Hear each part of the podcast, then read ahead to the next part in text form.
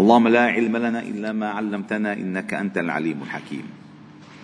علمنا اللهم ما ينفعنا وانفعنا بما علمتنا وزدنا علما، واجعلنا ممن يستمعون القول فيتبعون أحسنه، وأدخلنا برحمتك في عبادك الصالحين. ربنا اشرح لنا صدورنا ويسر لنا أمورنا، واحلل عقد ألسنتنا ليفقه الناس قولنا، وبعد. أيها الأحباب الكرام، لا نزال معكم في قراءة ودراسة تاريخنا الإسلامي، وهي وقفات لا بد منها حتى نفهم السنن الربانية التي لا تحابي أحدا. والله جل جلاله قال: وتلك الأيام نداولها بين الناس. الأيام يعني يوم الأربعاء، مذ أن كان يوم الأربعاء هو يوم الأربعاء، ولكن أحيانا يكون فيه هامان، يكون فيه موسى، يكون فيه أبو بكر، يكون فيه الناس يختلفون. وتلك الأيام نداولها بين الناس. فالعملة مثلا تمسك أنت عملة تمر على ثلاثمئة ألف واحد، ده العملة وحدة تدور بين الناس. وليعلم الله الذين آمنوا ويتخذ منكم شهداء والله لا يحب الظالمين وليمحص الله الذين آمنوا ويمحق الكافرين. هذه مراحل التقلب في الزمن، مراحل التقلب في الزمن. وهذه أيام الله، هذه أيام الله، وذكرهم بأيام الله. فبعدما انتهينا بعون الله تعالى وتوفيقه من سيرة أبي بكر الصديق رضي الله تعالى عنه، وعمر الفاروق رضي الله تعالى عنه، وعثمان ذي النورين رضي الله تعالى عنه، وعلي الكرار الإمام رضي الله تعالى عنه، وابنه الحسن ابن علي رضي الله تعالى عنه، وكيف آل الأمر إلى معاوية بالصلح فكان أمير المؤمنين رضي الله تعالى عنه. ثم بعد ذلك كيف بدأت الانحرافات بالتحويل من أمر الشورى بينهم إلى أمر التوريث وتسمية ولي العهد، أي يكون العهد إليه بعدي. حتى ولي العهد أن يكون عهدت إليه بعدي، هذا ولي العهد. فبدأ الخلاف، وسمعنا كيف كانت خلافة يزيد، ولم يلبث يزيد في خلافته سوى أربع سنوات وقل كذلك، ومات وانقضى حلمه، وسير الجيوش إلى الحجاز. وما إن وصلت هذه الجيوش حتى مات قائدها ولم تستطع أن تفعل شيئا في مكة، فعادت فعادت وهي هنالك أتى خبر موت يزيد بن معاوية، فولي الأمر بعده معاوية بن يزيد، ولم يلبث أربعين يوما حتى توفي، وبقيت الأمة بدون خليفة أو بدون رأس طيلة ستة أشهر في بني أمية خاصة. وكان أمر عبد الله بن الزبير في مكة المكرمة يتسع شيئا فشيئا، يتسع شيئا فشيئا. وعندما مات معاوية بن يزيد أدرك الناس أن الأحق في هذا الأمر هو عبد الله بن الزبير، حواري النبي صلى الله عليه وسلم، وابن أسماء، وجدها أبو بكر، وخالته عائشة، يعني كيف؟ فالأمر إليه. فبدأ الناس يعني يميلون إليه. وكان ملك بني أمية بدأ يتضعضع في الشق السفياني. وبايع في دمشق الضحاك بن قيس الفهري بايع ابن الزبير، وفي حمص بايع النعمان بن بشير، وفي قنسرين بايع زفر بن الحارث، وفي فلسطين بايع ناتل بن قيس. واتسعت رقعة سيطرة ابن الزبير أوسع مما كان يتوقع، حتى تكاد أغلب الأمصار من مصر وفلسطين و و و تدخل تحت ملك عبد الله بن الزبير. واعتبر المؤرخون أن بيعته كانت شرعية، لأن لم يكن هناك خليفة، فكيف يكون الأمر بدون خليفة؟ لا يمكن أن يكون الناس بلا رأس. فاعتبر العلماء أن بيعته شرعية، وأنه أولى بها من مروان بن الحكم. فيروي ابن عبد البر عن مالك، الإمام مالك يعني، أنه قال: إن ابن الزبير كان أفضل من مروان، وكان أولى بالأمر منه ومن ابنه عبد الملك. وقال ابن كثير: ثم ابن الزبير هو الإمام بعد موت معاوية بن يزيد لا محالة، وهو أرشد من مروان بن الحكم، حيث نازعه بعد أن اجتمعت الكلمة عليه، وقامت البيعة له في الآفاق، وانتظم له الأمر. وأكد ابن حزم والسيوطي شرعية ابن الزبير، واعتبرا مروان بن الحكم وابنه خارجين على خلافته، كما ذكر ذلك الذهبي وغيره. ف ولكن بني أمية لا يمكن أن يسلموا بالأمر، فالخلافة من عندهم من عندهم ولكن نغص على ابن عمر أو نغص على ابن الزبير أن من بقي من الصحابة الكرام لم يبايعوه، فابن عمر لم يبايعه، وابن عباس لم يبايعه، ومحمد بن الحنفية كذلك لم يبايع، وكل منهم له حجته الشرعية. فابن عمر كان يقول: لا أعطي صفقة يميني في فرقة، ولا أمنعها في جماعة. لم تجتمع الأمة أصلا عليه، كيف أعطي بيعتي؟ ما بزيد الفرقة فرقة. وابن عباس كان كذلك لم يعطي بيعته لابن الزبير، مع أنه كان في هو ابن عمر من أول طريق اعتزل كل شيء. أما ابن عباس كان مع علي في صفين، وفي كان مع علي الله مرضى عنه، ومع ذلك ما أعطاه البيعة. وعندما طلب ابن الزبير من محمد بن الحنفية وابن عباس المبايعة قال: حتى تجتمع لك البلاد ويتسق لك الناس. ووعد ألا يظهر الخلاف له، ما يبقى ضده، بس ما يبيعه، تجتمع خلصوا تعالى عنا، نحن موجودين. سبحان الله. ومع ذلك كان ابن عباس قاضيا لابن الزبير في مكة، فأمور القضائية كان يقضي بها ابن الزبير الله مرضى عنه.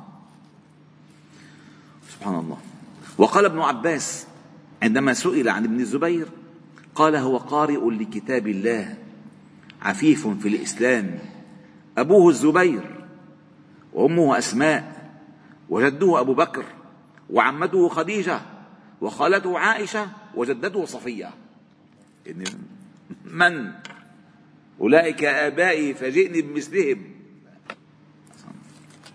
أما ابن الحنفية هو ابن علي بن أبي طالب الله مرضى عنه، فلم يبايع أحدا ويعتزل الناس. وقرر ابن الزبير أن يحبسه في الشعب، يبعده عن الناس. ليش؟ تخوف ابن الزبير من أن تستغل معارضته ابن الحنفية فيؤلب عليه أهل البيت، إذا أهل البيت ما بايعوا، وابن أمية على أساس أنه ضد المسألة، فكيف فا واغتنم الفرصة المختار ابن عبيد الله الثقفي، وبدأ يدعو لحشد أنصار آل البيت نصرة لمحمد بن الحنفية، وهذا خطر كان، ودعا وين بالكوفة. سبحان الله.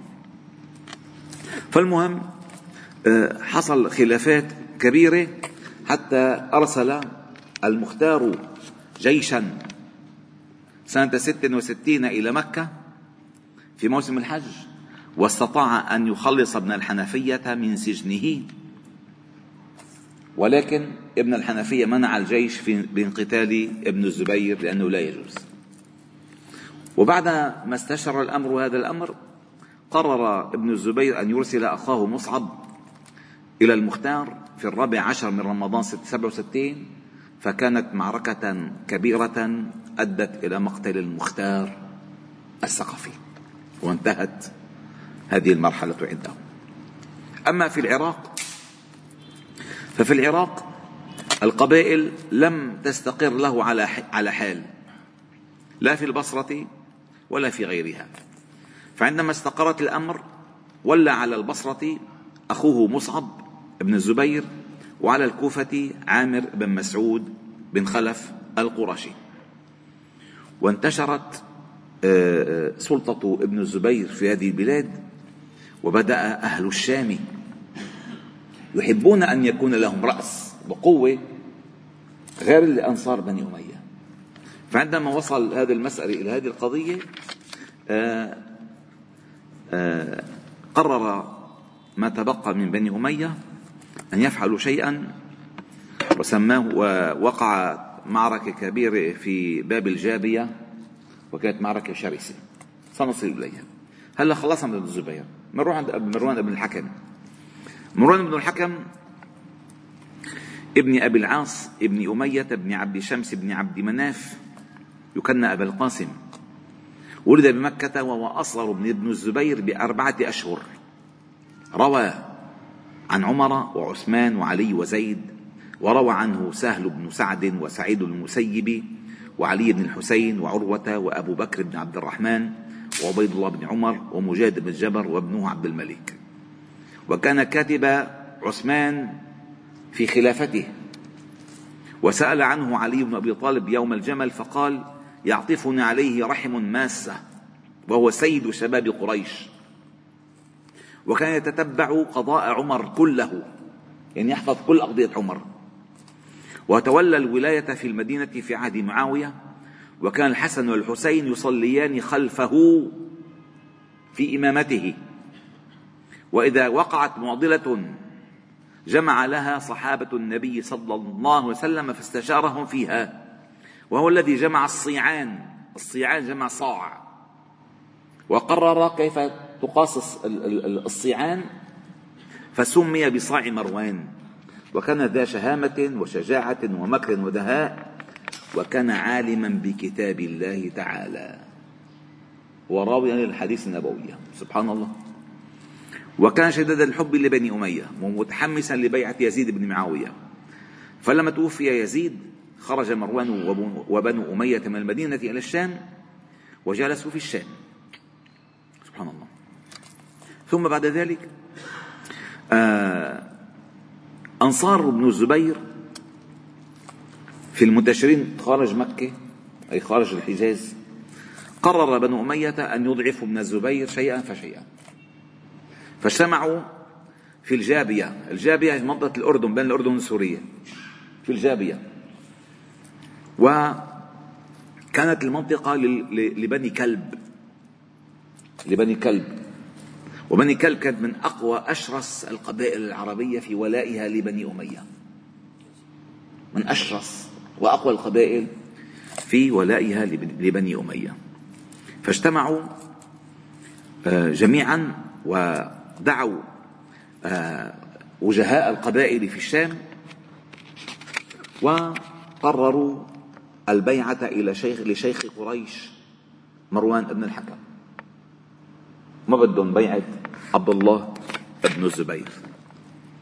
وبدأوا بالتشاور في ذلك.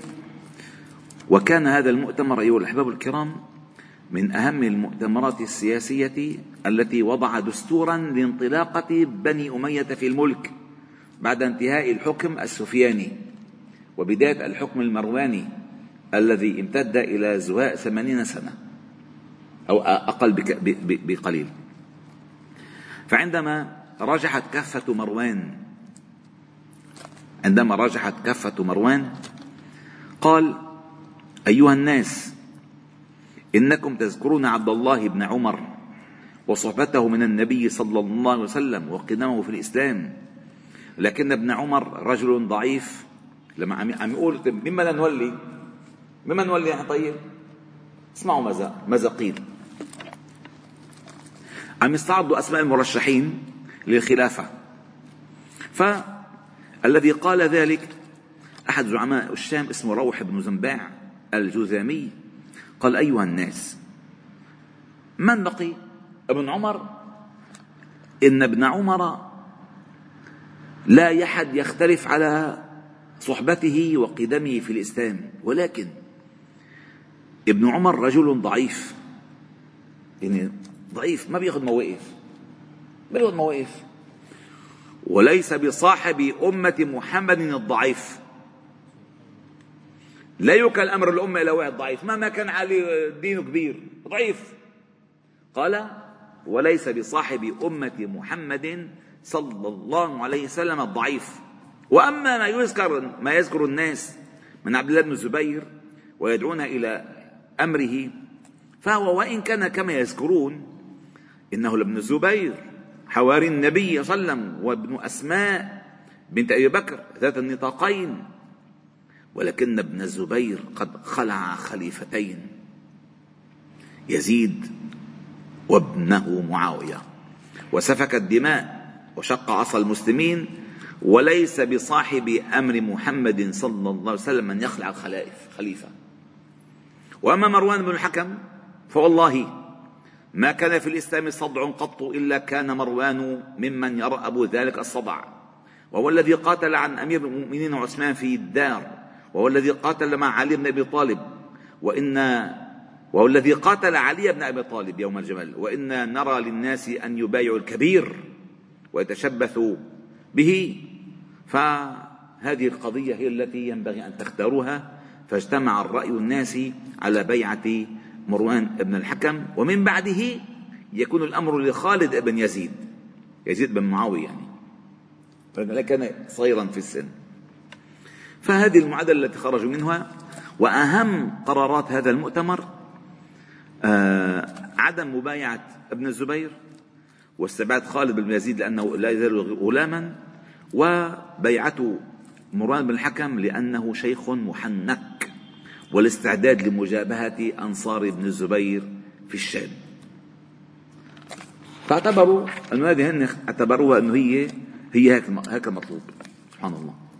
فكانت نتيجة نتيجة ذلك أن بدأت المعركة في مرج راهط، منطقة اسمها مرج راهط، وقضي على أغلب أنصار ابن الزبير في الشام. فالشام صارت نظيفة من أنصار ابن الزبير.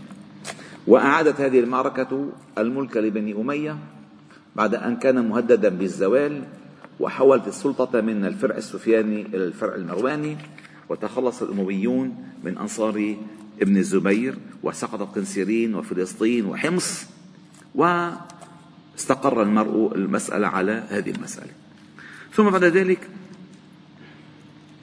عندما انتهت المعركة بكى مروان بن الحكم، بكى فاستغربوا، ليش عم يبكي؟ كان يقول في بكائي: الآن حين كبرت سني ودق عظمي أقبلت بالكتائب أضرب بعضها ببعض، وأقاتل بالسيوف على الملك.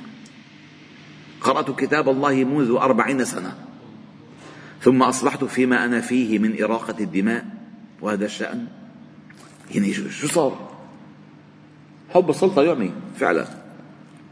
ولكن هذا الندم لم يثنيه عن إكمال طريقه، بل ظلت خطواته ثابتة في توطيد ملك المروانيين في بني أمية، وتأسيس أكبر دولة تأسست في هذا التاريخ على مر الزمان، فقد اتسعت رقعتها إلى مناطق شاسعة جدا، حتى من من من ثمارها الأندلس، كل الأندلس من ثمارها، سبحان الله.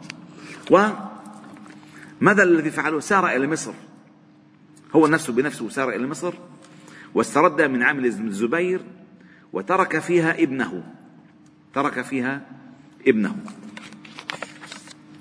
واسمعوا ماذا قال لابنه بعد نجاح مروان في سداد مصر ورتب فيها الأوضاع. في شهرين عزم العودة إلى الشام، وعين ابنه عبد العزيز واليا عليها، وأوصاه وصية تدل على حنكته السياسية وخبرته الواسعة. وكان عبد العزيز توجه سخيفة، نوامدو ده المنطقة ما بيعرفها. فماذا قال له؟ قال: يا أمير المؤمنين، يا أبتي، كيف المقام ببلد ليس به أحد من بني أبي؟ فقال له مروان، اسمعوا إذا الكلام كثير مهم في السياسة عم نحكي، قال له: يا بني، عمهم بإحسانك يكونوا كلهم بني أبيك، عمهم بإحسانك يكونوا كلهم بني أبيك، واجعل وجهك طلقا تصف لك مودتهم، واجعل وجهك طلقا تصف لك مودتهم، وأوقع إلى كل رئيس منهم أنه خاصتك دون غيره، يكن لك عينا على غيره، وينقاد قومه إليك. يعني هن مثلا عشرين زعيم، إشعار كل واحد منهم أنت هو أهم واحد عندك، فبيكون عين على تسعة عشر، وهاد كلهم بيكون العشرين عيون على العشرين، فبتاخد أخبارهم كلهم. جربي حلوة الخطة. أوقع، قال أوقع إلى، إن أوقع في نفسه، أوقع إلى كل رئيس منهم أنه خاصتك دون غيره. بدي أقول لك بس هالشغلة اللي قالك، بيقول لهم للعشرين واحد، كل كل من فكر إنه هو أهم واحد، فبيجيب له الأخبار الطازة لقاله، فبيعرف كل شيء. قال: أوقع إلى كل رئيس منهم أنه خاصتك دون غيره، يكن لك عينا على غيره، وينقاد قومه إليك. وقد جعلت معك أخاك بشرا مؤنسا، وجعلت موسى بن نصير وزيرا ومشيرا، وما عليك يا بني, يا بني أن تكون أميرا بأقصى الأرض، أليس أحسن من إغلاق بابك وخمولك في منزلك؟ يعني وإذا كنت أمير بمنطقة بعيدة، أليس هذا أفضل من أن تكون في بيتك وغالق لك الباب؟ لا، خذ المسؤولية. فالمهم تولى بعدما خلص المسألة وهو عائد إلى طريقه، في طريقه إلى الشام سارع إليه الأجل، وتوفي في الطريق قبل أن يصل إلى الشام، ومات. وقيل أنه مات في الطاعون، وقيل أنه مات مسموما، وترجح المصادر التاريخية أنه مات في مرضه، ولم يمت لا مسموما ولا مقتولا. وعهد الأمر وعهد بالأمر إلى عبد الملك بن مروان، ولم يعهد بالأمر إلى خالد بن يزيد كما اتفقوا في الجابية، ودي أول مخالفة، وكرس بذلك الحكم المرواني. والحمد لله رب العالمين. سبحانك وبحمدك، نشهد أن لا إله إلا أنت، نستغفرك ونتوب إليك، وصلي وسلم وبارك على محمد وعلى آله وأصحابه أجمعين، والحمد لله رب العالمين.